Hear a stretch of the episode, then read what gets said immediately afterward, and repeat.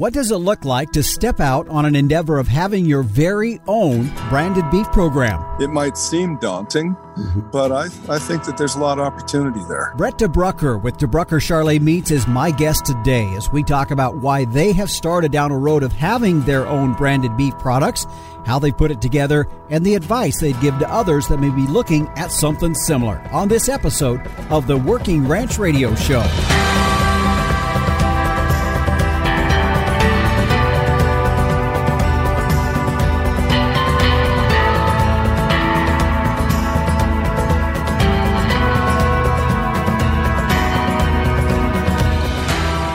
Welcome again to another episode of the Working Ranch Radio Show. I'm your host, Justin Mills. Glad to have you here along with us today. By the way, today is episode forty-four. So if you're uh, listening on any podcast provider out there, if you want to go back and listen to the show, today is episode forty-four. You just search any major podcasting app out there and you will find us. Working Ranch Radio Show. There we will be. Also, appreciate you tuning in here on Rural Radio, Channel one forty-seven, Sirius X M. We are here every Saturday and Sunday at twelve noon Eastern, and glad to have you tuning in that way as well.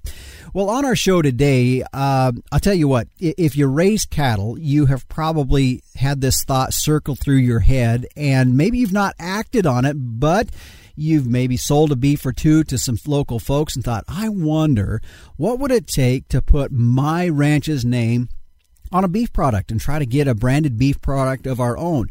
Well, today, Brett DeBruycker with DeBruycker Charolais Meats. Now, it's also DeBruycker Charolais out of Dutton, Montana. They are going to be joining me today as Brett is going to give us a little bit of insight about how they went through that process and where they're at in that, and, and some of the things that they have learned from that that can be shared with uh, someone that might be looking at doing that themselves. So a good and interesting story of where uh, DeBruycker Charolais started back in the late fifties and sixties and all the way to where we're at today. So that is going to be our featured topic for today.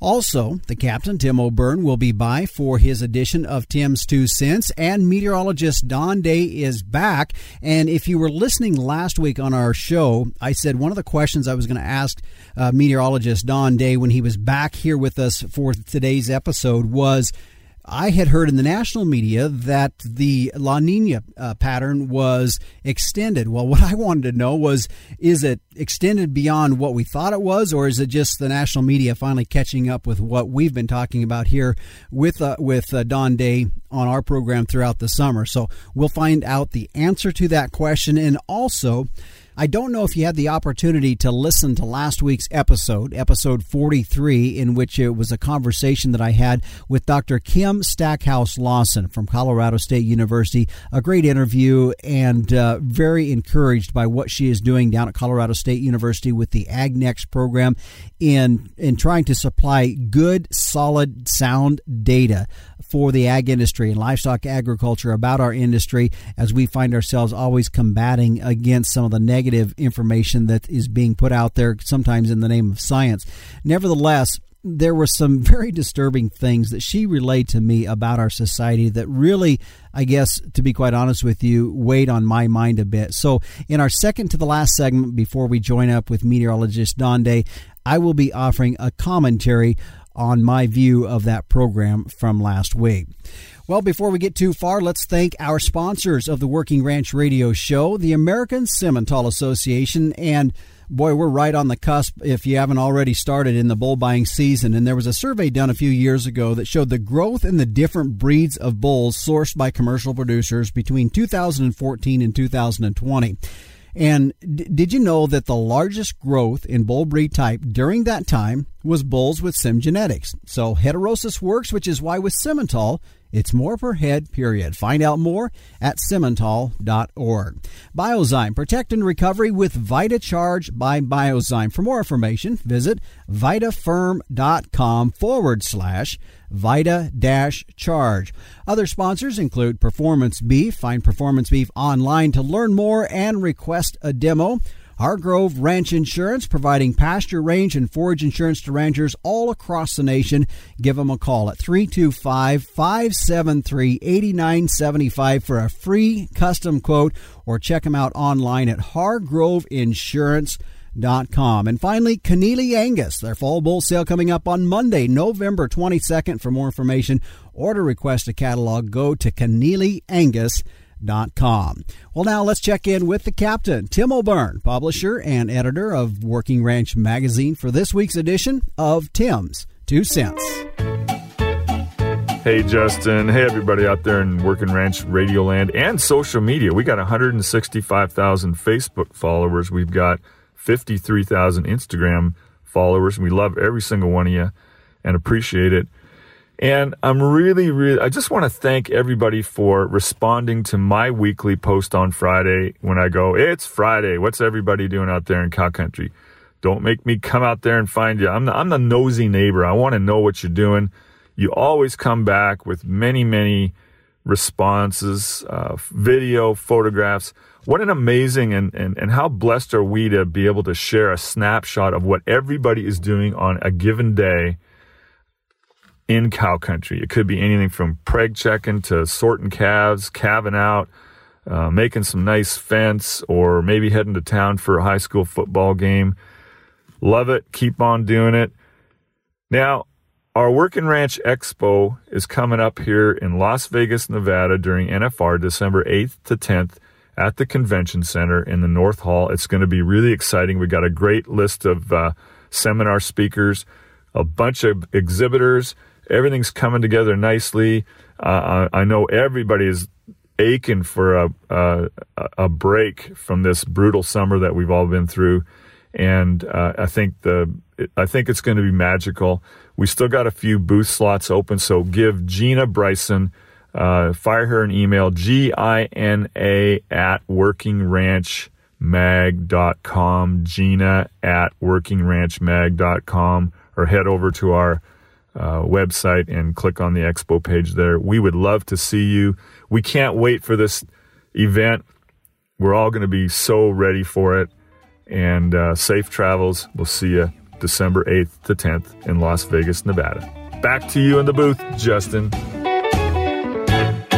All right. Well, thanks, Captain. And and I don't know, uh, it was a few episodes back, uh, the Captain was talking a little bit about us being all down there for the Working Ranch Expo and the type of snazzy outfit he was going to be dressed in. Uh, he's talking something about sparkles, and, and uh, I don't know if he's going to have like a taco cowboy hat or some sort like that. But yeah, anyways, I'm going to be there as well. Let's see what the Captain's going to be wearing when he steps up on stage to moderate some of our great speaker events that are going to be taking place down there. Join us. I'm going to be there as well. I can tell you right now, I probably will not be in a sparkly outfit, but I cannot account for the Captain, as he has uh, said he's kind of liking that retro feel of getting back to Vegas, and we'll find out. Anyways, uh, thanks, Captain, again for this week's edition of Tim's Two Cents. Well, stay with us when we come back. Brett DeBruycker with DeBruycker Charolais Meats joins us as we talk about how they got started in developing their own branded beef product and advice they'd offer to others looking to pursue the same endeavor when we return on the Working Ranch Radio Show.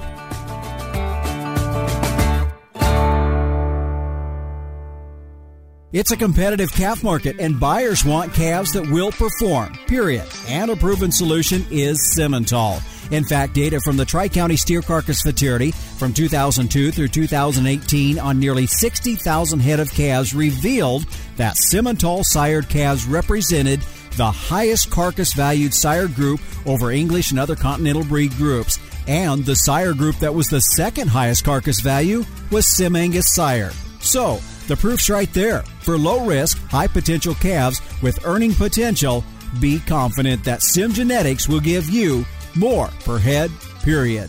Stand strong, Simmental.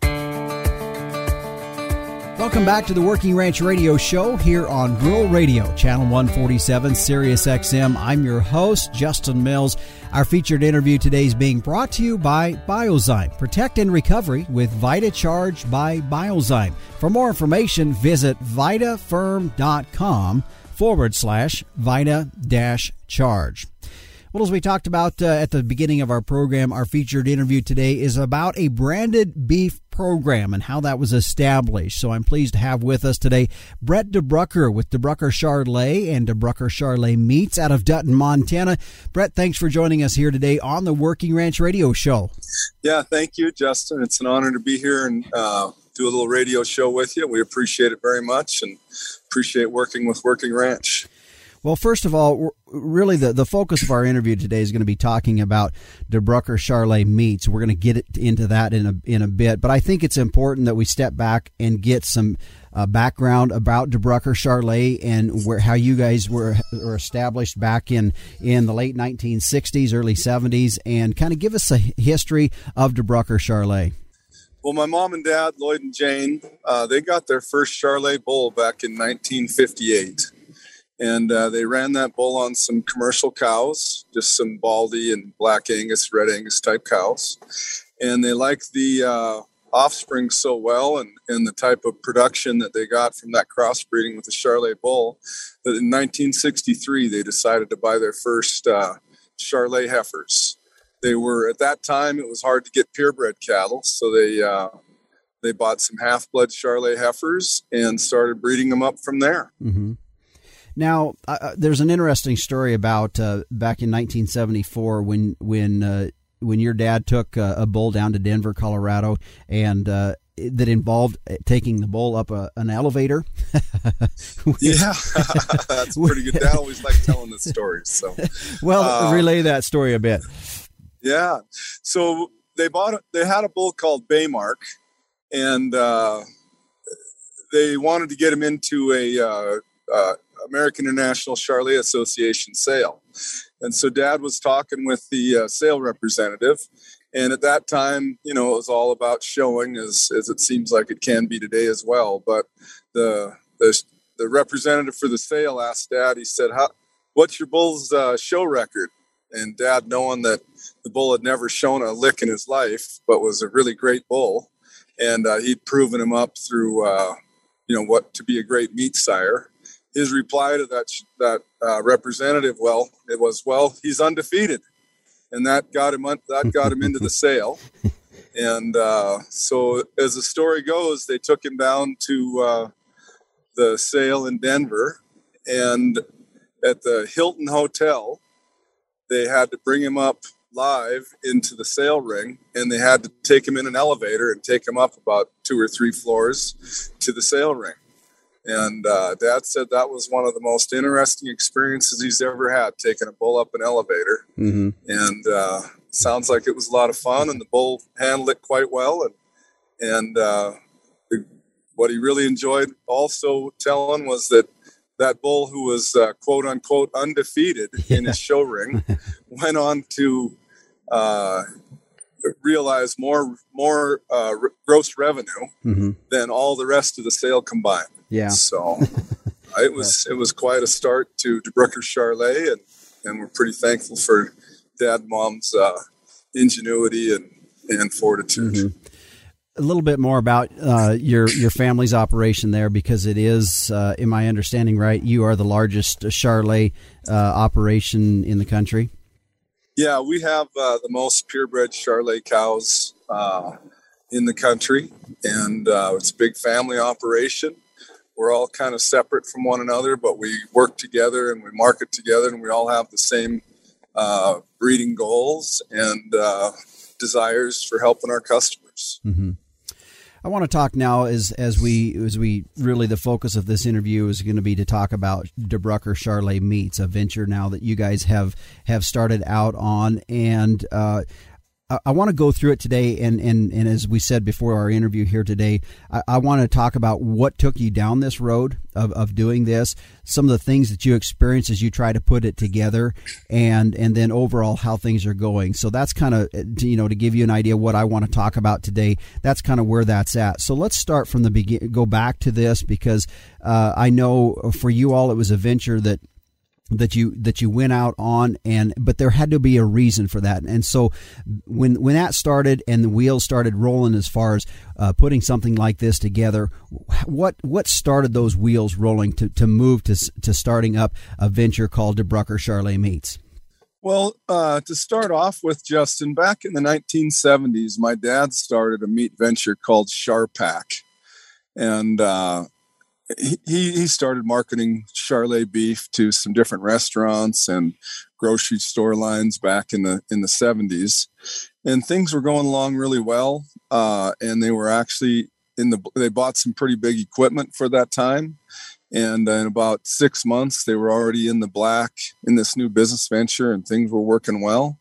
And uh, then kind of things went wrong with him and his partner, and things fell apart. And it, and it was always a disappointment of my father's that uh, that he wasn't able to keep that going. Mm-hmm. And so I've thought about that through the years and talked to the family, and and we just kind of felt like we needed to take another stab at it in, in today's day and age, and believe that uh, consumers, you know, they want to have connection to their, to the ground. Mm-hmm. They want to have an under, understanding of where their meat and, and food is coming from. And so we decided to take another stab at it. Mm-hmm.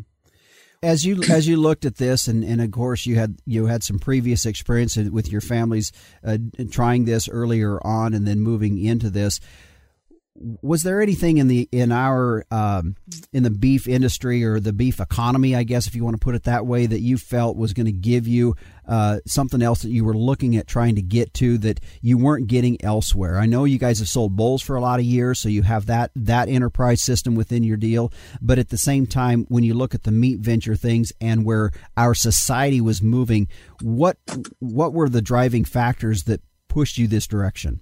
Well, you know, number one, I just feel like it's it's uh, consumer oriented. Uh, I feel like consumers want this, and so we want to give them give them the opportunity.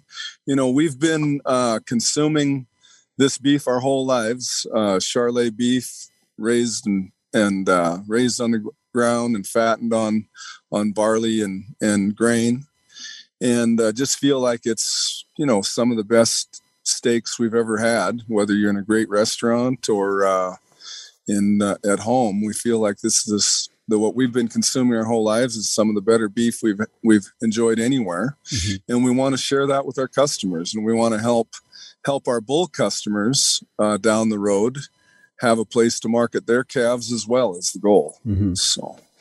Well, let's take a break here. When we come back, we're going to continue. My guest today is Brett DeBruycker with DeBruycker Charolais and DeBruycker Charolais Meats out of Dutton, Montana.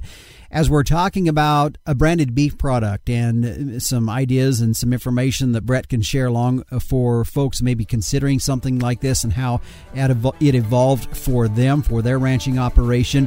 When we come back, we're going to talk about how they moved from an idea into actually getting things up and off the ground when we continue on the Working Ranch Radio Show. Show after this.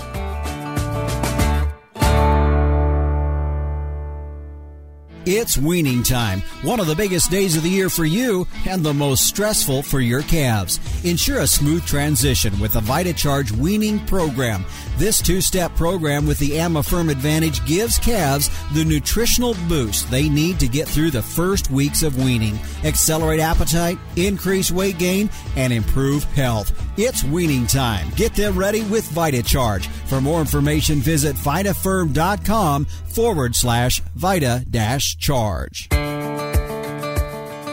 Welcome back to the Working Ranch Radio Show. I'm Justin Mills, and this segment is brought to you by Performance Beef, easy-to-use cattle management software. And the question for the day is, how do you manage data for your cattle business?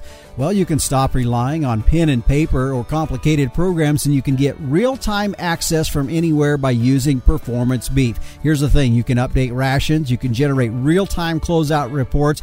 Record health data right there at the chute. You can do it out in the pen or in the pasture, and you can analyze performance trends, doing it all in one place with ease. Your feed, financial, and health information is integrated in one easy-to-use platform, accessible from your computer, smartphone, or tablet. If you want to find out more, go to Performance Beef online and request a demo. Well, my guest today is Brett DeBruycker with DeBruycker Charolais and DeBruycker Charolais Meats. And Brett, we've been learning about uh, your your program and uh, and your enterprise up in Dutton, Montana. And as you started down the road then of moving past the idea of developing DeBruycker Charolais Meats, let's go through that process and the steps you guys had to take to start to build that for lack of better words, put meat on the bone uh, of that sca- of that idea that you had? We just decided that, uh, you know, it was time. I've been thinking about it for quite a while of how to go about trying to get a DeBruycker Charolais label. Uh, I thought about approaching some of the bigger packing companies, but uh, just didn't know uh, what kind of results we'd have there. So we decided to try to start it a different way and try to go direct to the consumer rather than through those through the large packing companies. And, uh, you know, it it takes a little bit of time. You know, it's not like your normal uh, everyday business that develops a soft drink and, you know, you got a supply chain and you got to get to the consumers and do some marketing. This is a little different because mm-hmm. it's a live animal and you got to think about, uh, you know, how you got to get that animal grown alongside its mother, and then you got to get it weaned and, and fattened, and then the processing part of it. So it's a little more in-depth uh, discussion and uh, efforts to do, but but we've got it rolling a little bit now and kind of feel like we're heading in the right direction. And, and uh, we've had good good feedback from our consumers so far that have tried the beef. So, mm-hmm. so we're pretty excited with uh, the direction we're headed with it. Just to get a little bit more clarity in the process here, let's walk us through uh, from the calf all the way through and, and where this animal's headed to. I know you talk about uh, you were originally looked at maybe seeing if you could get that label through some of the bigger packing operations. You did not go that way. You went a little bit more localized. So let's talk about each of these steps, starting from, you know, these calves born born and then, you know, fed out, and let's walk through that process and where these animals are headed with your with your labeled product. So uh, right now, what we're marketing is is uh, our purebred DeBruycker Charolais uh, heifers that we're choosing not to breed. Uh, we're fattening these heifers at the local feedlot that for uh, forty years our family owned, uh, called North Montana Feeders. Mm-hmm. We no longer own the feedlot, but we're we are a large feeder there. And uh, they do a great job, and they're a good family to work with. And uh, from there, after we get the animals fattened up, uh, currently we're taking them to a, a local uh, processor called White's Meats over in Ronan, Montana, which is a U S D A-inspected facility. And they're doing a great job. We hang the beef for twenty-one days uh, minimum, and uh, they do a great job cutting and wrapping it for us. And from there, we uh, bring it home, and we've got a, a freezer that we store it in, and we're shipping it out uh, through U P S and FedEx and mm-hmm. and uh, getting it out to our customers that way. From the marketing standpoint, as you've, you've got the product now, it's sitting in the freezer there. What are the marketing steps that you guys have taken to get the get the product out in front of uh, whether it's consumers, uh, families, you know, b- wanting to buy a, a product, or restaurants? What is the marketing steps that you guys have taken? So we're using social media a fair amount. That'd be the number one thing, and then we're going back uh, with our uh, advertising uh, relationships that we have with. Uh, for our bull sale, for our bull customers and bull sale. And we're using some of that to get the word out. And uh, we're working on another strategy uh, that we're not quite ready to, to release yet, but mm-hmm. we're working on another strategy that I think is going to be real exciting. Uh, and uh, then the other thing is, is just word of mouth. You know, we're talking to a lot of people. We're getting it in the hands of friends and uh, neighbors. Uh, all the way from San Francisco out to Chicago, down to Florida, and trying to get it spread out into some different uh, consumers' hands so that they can get a taste of DeBruycker Charolais beef and and know how good it is. Mm-hmm. Brett, as you went through this project, uh, there, there's always the planning stages and the the idea, then the planning, and then you start to put things together. And nothing ever, nothing ever works like you originally thought it was going to work in a way. So, so what I want to know is what were what were some of the hiccups along the way that you kind of had to uh, that you had to figure out and and you fi- found a solution to. But what were some of those hiccups that as you that you guys discovered as you came? Well, well, Justin, you know, fortunately we've been in this industry a long time, and we've been feeding cattle, uh, you know, my entire life and and before. So, you know, we had a we had a pretty good handle on feeding cattle mm-hmm. and a pretty good handle on what it takes to process cattle, even though we're, we don't cut the meat up ourselves. We, we do understand that portion of the industry. Uh, but I'll tell you what's really been uh, interesting slash difficult slash a challenge is the shipping and handling. Okay. Uh, you know, there's no question that uh, this, this type of Uh, marketing and this type of promotion for people's beef that want to do something like this uh, besides us, if other people want to try it. The the thing I'd warn them about mostly is you got to figure out how to ship the mm-hmm. ship the product more inexpensively. And uh, so that's something we're still working through. Uh, we've we've made some inroads there and, and had some progress, but that that's still a pretty difficult portion of what we're trying to get done, Justin. Sure, you bet. Yeah, I think, you know, and that's an element that, uh, like you said, as ranchers, we're familiar with the growing, you know, and and and, yep. and the product itself. But, uh, you know, when we step into that other venture, that's something that we're not as, as familiar with. Um As as you're going forward with your branded product here, what's the potential that you see with your product? I guess is there is there some overall goals that you're wanting to see with your program? Well, you know, the main goal is we want one hundred percent customer satisfaction. Uh, you know, we we know the quality of our beef. We know uh, its tenderness and taste is is as good as it gets. Uh, and we just we just want to make sure that we can get it into the customer's hands in a proper fashion and and uh, help them have an enjoyable eating experience. That's the number one goal. Mm-hmm. And from there, you know, we feel like there's plenty of room for growth as long as we can uh, find a way to uh, functionally supply it. Uh, we think that the sky's the limit in this type of thing uh, if if you can get past the su- the supply part. You bet. Well, let's take another break here, and when we come back, uh, we're going to continue. Today, my guest is Brett DeBruycker with DeBruycker Charolais Meats, as we have been talking about how they evolved uh, with a branded beef product from their ranching operation. And, Brett, when we come back, I'm going to visit with you. I want to hear your response to what within the industry, and it's going to get maybe maybe a little bit more of a political question here, that has caused you guys to also look down this road of a branded beef product. We're going to talk about that. And, of course, uh, be sure to stay with us later in our program. I've got a commentary on last week's episode. Also, meteorologist Don Day will be joining us as well. We're going to continue our conversation with Brett DeBruycker when we come back on the Working Ranch Radio Show.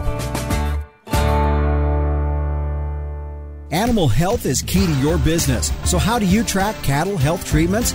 Well, stop relying on pen and paper or complicated programs. Performance Beef helps you record processing data, enter costs, and track animal health history all in real time at the chute. The mobile app also makes it easy to log pasture and pen treatments on the go. Your health data is integrated with feed and financial information in one easy-to-use platform, accessible from your computer, smartphone, or tablet. Find Performance Beef online to request a demo. Welcome back to the Working Ranch Radio Show here on Rural Radio, Channel one forty-seven, Sirius X M. I'm Justin Mills. Glad to have you here along with us today. By the way, this is episode forty-four, so if you're going to go back and listen to it on a podcast, that's what you're going to be looking for. Also, it's an easy way to share it. If you find hear something uh, that you like, you want to share it on your social media account or share the link to somebody through email, there's ways that you can do that. Just click on the share button, and you're going to have various different ways that you can do that. But anyways, glad to have you here with us. My guest today is Brett DeBruycker with DeBruycker Charolais out of Dutton, Montana, and we've been talking about how they've expanded from their ranching operation uh, to now a branded beef product called DeBruycker Charolais Meats. And Brett, I want to move away just a little bit from talking about DeBruycker Charolais Meats, and I want to talk a little bit more industry just a bit, because mm-hmm. you didn't do this without having a basis understanding of, of some of the issues that we're cha- that are challenging in the cattle industry right now.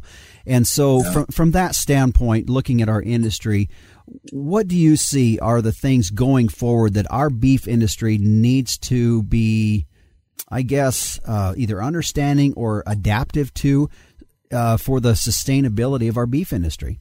Well, that's an awfully big question, Justin. yeah. Uh, yeah. And I, this, this is not a long enough program yeah. to tackle all that, but I'll try. Okay. uh, you know, the biggest one of the bigger reasons why we decided to, to branch out into DeBruycker Charolais Meats, it is simply because it looks to me like the day of the uh, independent cattle feeder is behind us. Okay. And it, it saddens me to say that, but I, I think that I think that's behind us. We're we're in the process, like it or not, and I don't like it, but like it or not, that uh, you know, ver- vertical integration is coming to the cattle industry. And uh, if you know, if it seems like the packers, they have uh, all the control, and due to that, they have basically all of the money. And it's it's starting to feel like, not starting to it, it feels like uh, if you're not, uh, you know, a fifty, fifty thousand head, one hundred thousand, two hundred thousand head feed yard that uh, is packer aligned and finding a way to get a piece of the cutout, uh, it's like, you know, it just doesn't feel like there's much future for independent cattle feeders. Mm-hmm. And uh, we, we, I was brought up from Lloyd and Jane to be pretty uh, strong-willed and and independent, but yet an open-minded thinker. Mm-hmm. And, uh, you know, I feel like this is a way that we can uh, branch out, help not only our ourselves and our family, but also our bull customers uh, as a way to uh, continue forward with DeBruycker Charolais and, uh, you know, making it a bigger and better product. For you guys, um, and, and there's going to be some people listening and say, well, I don't have, you know, twenty-two hundred head of mother cows to, to, to build a product, branded product out of. How do I make this work? You know, from a from a smaller guy's operation, what would be your answer to somebody like that? Well, I'll tell you what, my nephew started a uh, little storefront in a small town that he's from. And he's also involved in DeBruycker Charolais, but but what he got done is separate from what we're doing. Mm-hmm. And he is marketing beef uh, through his local storefront in a town of about eighteen hundred people. And uh, he's marketing anywhere from, you know, five to eight beef a month, doing it that way. And it's really turned into a great venture for him. And I think that there's all sorts of opportunity for people like like that out there who, uh, you know, want to market three or four or ten, mm-hmm. you know, beef a month, for example. They just need to get lined up, uh, figure out how to feed the cattle correctly. You know, if you're a rancher and you haven't fed cattle, you know, it, it takes a little bit of insight, and you want to do it right because you want the customer to understand and understand what you're going through, and that you want them to be happy with the product they get every time. Mm-hmm. So that'd be the number one thing. And then the number, the second thing is, uh, you know, make some calls to local uh, U S D A processors and uh, get your foot in the door with them. And along with that, uh, you know, don't be afraid to branch into like a storefront, like what I'm talking about, because it might seem daunting, mm-hmm. but I, I think that there's a lot of opportunity there. Mm-hmm. Brett, just a little bit more about some of your marketing that you have in place, uh, and wanted to give folks, have you give folks kind of that contact information and ways that they can find you. Because I know you, you talked about that you do use social media quite extensively for the methods of reaching out to potential customers. And, and uh, so what are those websites? I know you have a, a YouTube channel as well. And uh, just that information for folks that might be interested in exploring more about DeBruycker Meats. Yeah, so right now, you know, of course, we're on Facebook, uh, DeBruycker Charolais Meats. Uh, we're on we're on Twitter uh, as well as Instagram. We're we're getting worked up uh, with some pretty good videos coming on Instagram, and uh, uh, and then of course our website, DeBruycker Charolais Meats dot com, and you can also go to our our home website of DeBruycker Charolais dot com, and that'll take you to uh, to the meats portion of the website as well, to where people can place orders uh, over the internet right on our website. Okay. I want just a thought that kind of came to my head as you're talking about this. And I just find it, I mean, compared to nineteen seventy-four, when your dad was hauling a bull up in the elevator, you know, that, that method of, of marketing that they did there to now, I mean, I mean, you're talking Twitter, you're talking Facebook, you're talking YouTube. That is a completely different method of marketing. And how, I mean, how have you guys adapted to that? Because I know, I know, I mean, I know for some folks it's going to be, boy, I don't know if I want to venture into this social media stuff. Well, it's uh, pretty wild. There's no doubt about it. And and one thing I'd tell you, my dad, uh, he he was a very creative and inventive marketer. And I, I would say that uh, he was one of the best of, of his time. Mm-hmm. And if he was alive today, and uh, you know, he just passed away here a month, month and a half ago. If he was alive and active today, I think he would be so excited with the ability and uh, that we have to be able to access more potential customers through this social media. That, you know, I would encourage everybody to do your best to take advantage of it, because uh, you know, the opportunity's out there. Well, Brett, I want to thank you for joining us here on the Working Ranch Radio Show. I, I think it's a, an interesting story that you guys have had through uh, starting with, like, as you said, just a few handful of heifers all the way up to now being the largest Charolais operation in the country.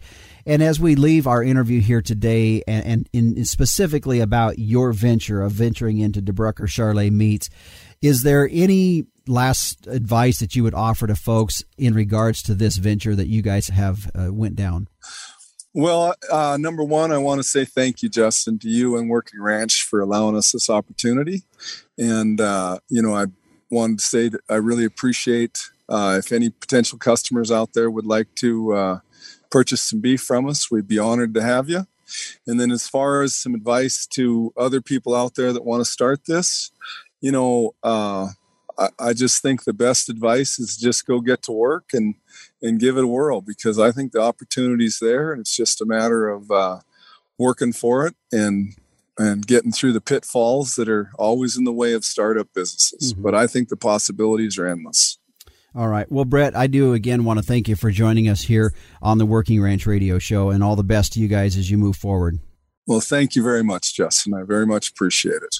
Brett DeBruycker has been my guest here today with DeBruycker Charolais, as we've been talking about their branded beef program that they've kicked off called DeBruycker Charolais Meats. Uh, hopefully some information that if anybody's kind of massaging that idea for their own operation, maybe some takeaways that you can pull out of our interview today and our conversation with Brett DeBruycker. By the way, as he said, they are on multiple outlets of social media, uh, and And I'll tell you, here's the nice thing about our internet. You don't even have to know how to spell things correctly, because I'm a terrible speller. If you just type in DeBruycker Charolais Meats, you don't even have to spell everything correctly.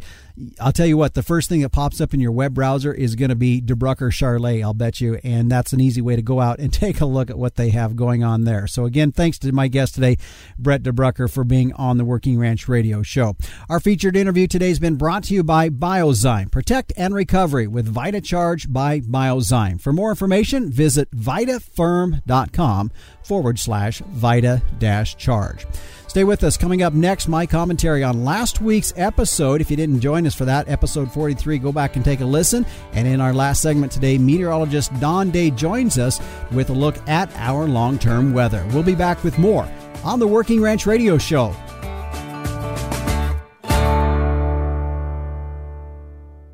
There's assurance in buying bulls from a proven program, and a program that's been proven time and time again is Kenealy Angus. So mark your calendar now for Kenealy Angus Fall Bull Sale, Monday, November twenty-second, the Monday before Thanksgiving, offering approximately three hundred fifty head of fully guaranteed older bulls with free wintering and free delivery nationwide. These are bulls out of the industry's leading sires with genomic-enhanced E P Ds. They'll also be offering six head of heifer calves. Remote bidding will be available. So for more information or to request a catalog, go to Kenealy Angus dot com. It's Kenealy Angus Fall Bull Sale, Monday, November twenty-second at twelve noon Mountain, the Monday before Thanksgiving. Welcome back to the Working Ranch Radio Show. I'm Justin Mills. Uh, a little bit of a twist here on our segment right now, as I don't always offer a commentary. A lot of times I might offer a few thoughts or ideas in regards to a subject, but not very often am I going to offer commentary as I am today.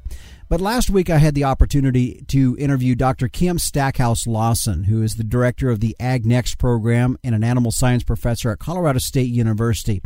And let me first say this. My comments today regarding last week's show are not at all negative towards my guest. In fact, like I said earlier, I believe the work she is heading up through the AgNext program at C S U is extremely and vitally important in providing scientific data for our ranching industry as we find ourselves always having to defend ourselves in a country that has allowed affluence to create ignorance in our society.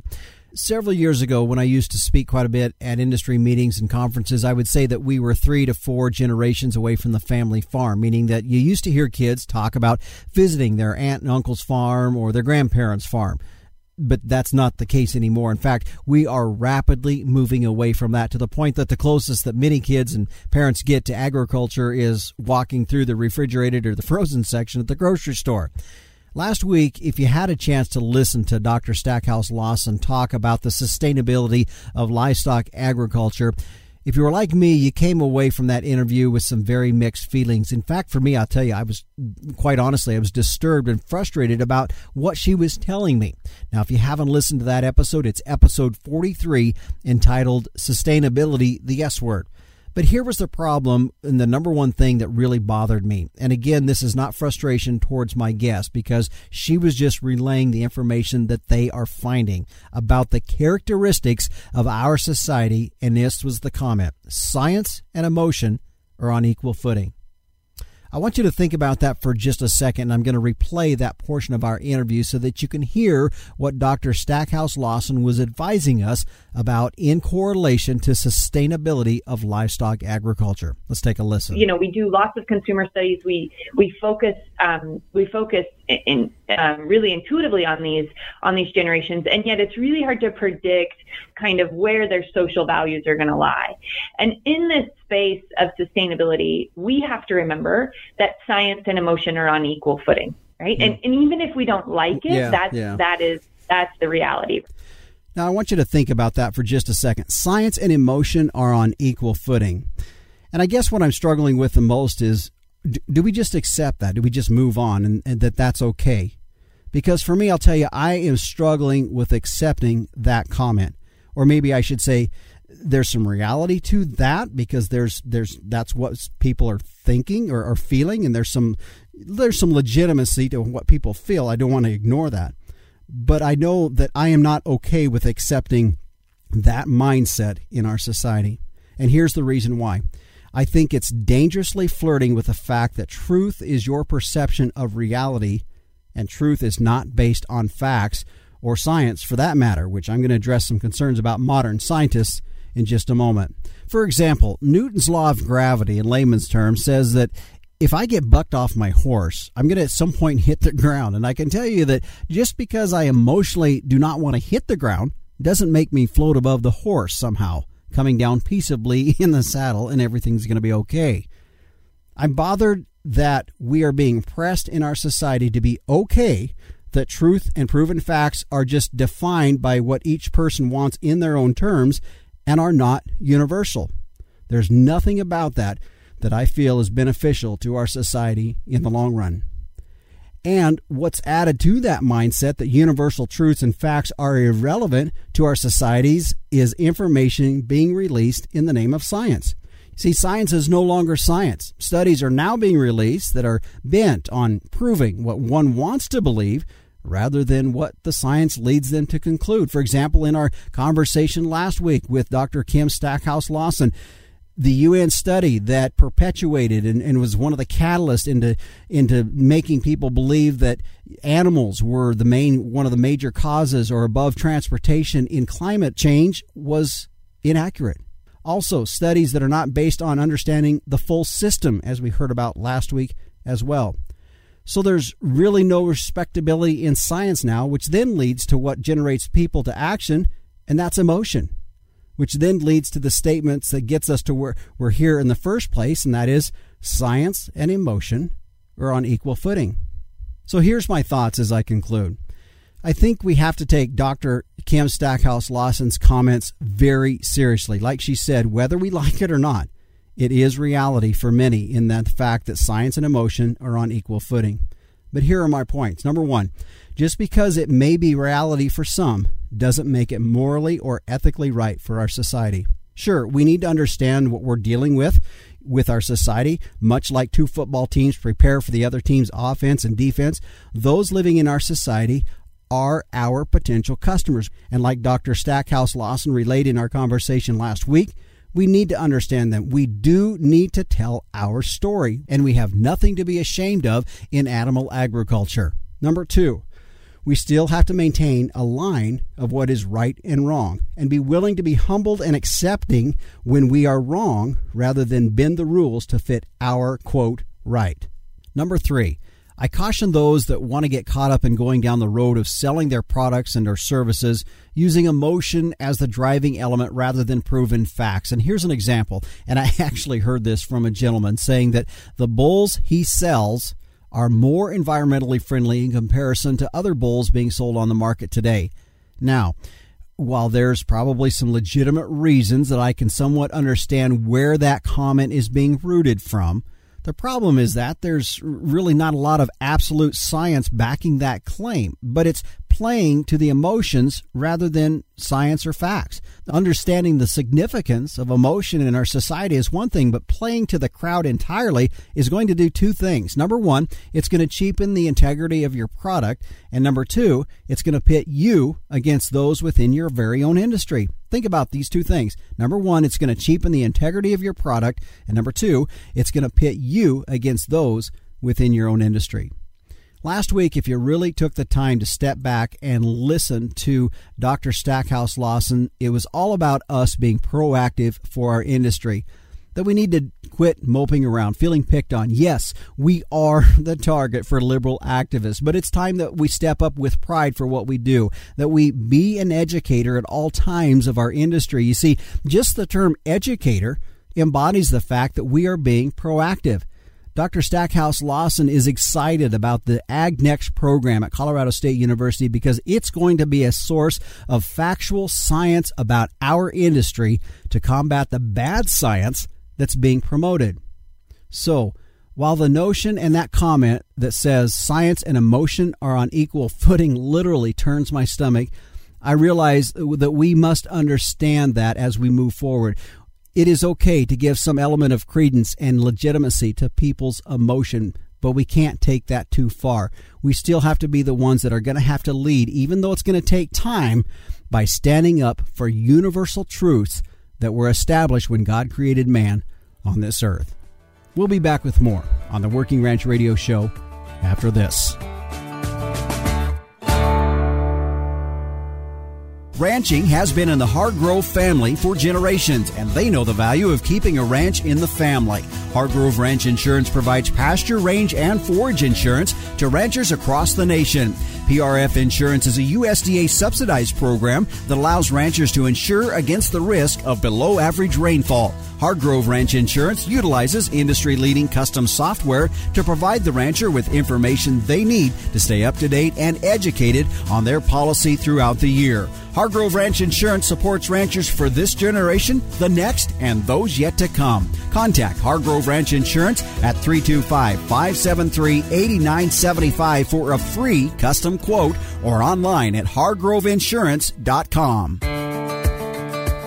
Welcome back to the Working Ranch Radio Show. I'm Justin Mills as we turn now towards our weather segment today, brought to you by Hargrove Ranch Insurance, providing pasture, range, and forage insurance to ranchers across the nation. Give them a call at three two five, five seven three, eight nine seven five and ask for a free custom quote. Check them out online at hargrove insurance dot com. Well, joining us now is meteorologist Don Day with a look at our long-term weather. And Don, thanks for joining us here today on the Working Ranch Radio Show. And uh, something that I, I prefaced last week in our show was a question I was going to ask you, is because I heard this in national media that La Nina is coming back. And and my my question to you is, is, are, is national media just kind of waking up to what we have already been talking about, or you've already been telling us, uh, or is this prolonged longer than what we had anticipated for La Nina into uh, continuing on? Well, one thing we've been talking about in the last couple of months is that La Nina was going to likely strengthen and kind of have another little burst of energy before it fades away this spring. So we're not changing how long we think La Nina is going to be lasting and what it's going to do this fall and winter. But what happens sometimes is that uh, the national media likes to make sure that they have everything specific and where it meets certain criteria. During the, the middle part of the summer, the sea surface temperatures near the equator actually warmed up a little. And technically speaking, La Nina wasn't technically a La Nina anymore. It was kind of what we call a neutral situation. But we didn't want to say La Nina was gone because we were very confident it was going to strengthen again. So the national media is just kind of catching up on it. And you're going to be hearing more about it because indeed, Justin, over the last two or three weeks, we have seen the, the subtropics along the equator, the water temperatures really cool off again. Mm-hmm. And in previous discussions, we've had that when you're when you're just getting out of a solar minimum, you tend to have two-year La Ninas, and that's exactly what we're experiencing right now. Okay. Earlier on, when we had talked a couple shows back that the latter part of October, we were going to see some more weather changes taking place. That appears as though that's what's going to shape up. Yeah, it's been a very productive last couple of weeks in parts of the central and northern Rockies with two large, very wet storms that have gone over some of the drought areas of, of Wyoming, South Dakota, Montana, Nebraska, North Dakota. There's going to be now a, a big slug of moisture hitting the West Coast. Now, this is something that is really newsworthy because, as we all know, California and parts of the Pacific Northwest and part of the Great Basin have been really, really dry and in severe and extreme drought conditions. But we're seeing something that we did not see last fall, Justin, and that's very cold, moist jet stream coming off the North Pacific mm-hmm. and diving into central and northern California, Washington, and Oregon. And uh, we're going to see some very impressive rains uh, from central and northern California all the way up to southwest British Columbia and even into the interior. You know, a lot of times we'll get these big rains that'll get the the coastal areas, but not be able mm-hmm. to get over the mountains, and eastern Washington, eastern Oregon kind of gets left out. While they're not going to get as much, some of those areas are going to get rain, and some of that will be spilling into the Great Basin as well. And importantly, and as we all know how important snowpack mm-hmm. is in the Sierra Nevada, the Sierra Nevada could be looking at one to two to three feet of snow mm. over the next seven to ten days in some of those central and northern mountain areas. Okay. So let's let's take this a little bit further into the Midwest. I know I was down in central southern uh, South Dakota, north or, or above the middle part of Nebraska this last week. They're starting to harvest sunflower, starting to harvest some corn, uh, but that's not completed yet. Where's this weather going to affect the Midwest and in the Corn Belt country? Well, the good news for folks involved in, in harvest operations is while some of the weather that's in the West will come over the mountains and onto the plains, it looks like the bulk of the real stormy weather is going to stay from the Continental Divide and points west. And the systems coming through the Midwest will be minor probably through the end of the month. Now, as we get into the early to middle parts of November, but especially, I think, really just any time after Halloween, Uh, some stronger, colder systems will come on in. So they've got some time here to get more harvest operations done. But once we get into early November, that's when we'll start to see the weather go more towards the middle part of the U S. Okay. All right. Well, thanks for joining us here again on the Working Ranch Radio Show. Thanks for having me. That's meteorologist Don Day with a look at our long-term weather. By the way, his daily video podcast can be found on his website at day weather dot com. Our weather today has been brought to you by Hargrove Ranch Insurance, providing pasture, range, and forage insurance to ranchers all across the nation. For a free custom quote, give them a call. Check it out online at hargrove insurance dot com. Other sponsors today include the American Simmental Association. It's more per head, period. Find out more at simmental dot org. Biozyme. Keep them on your program with ours. Gain Smart by Biozyme. Performance Beef. Find Performance Beef online to learn more and request a demo. And finally, Kenealy Angus with their fall bull sale coming up on Monday, November twenty-second, the Monday before Thanksgiving. For more information or to request a catalog, go to kenealy angus dot com. The Working Ranch Radio Show is a production of the Working Ranch Magazine. If you'd like to get a hold of me, send me an email at justin dot working ranch at gmail dot com. Well, thanks again for joining us. Be sure to join us back again next week. I'm your host, Justin Mills. And until next time, keep your chin down and your mind in the middle. So long.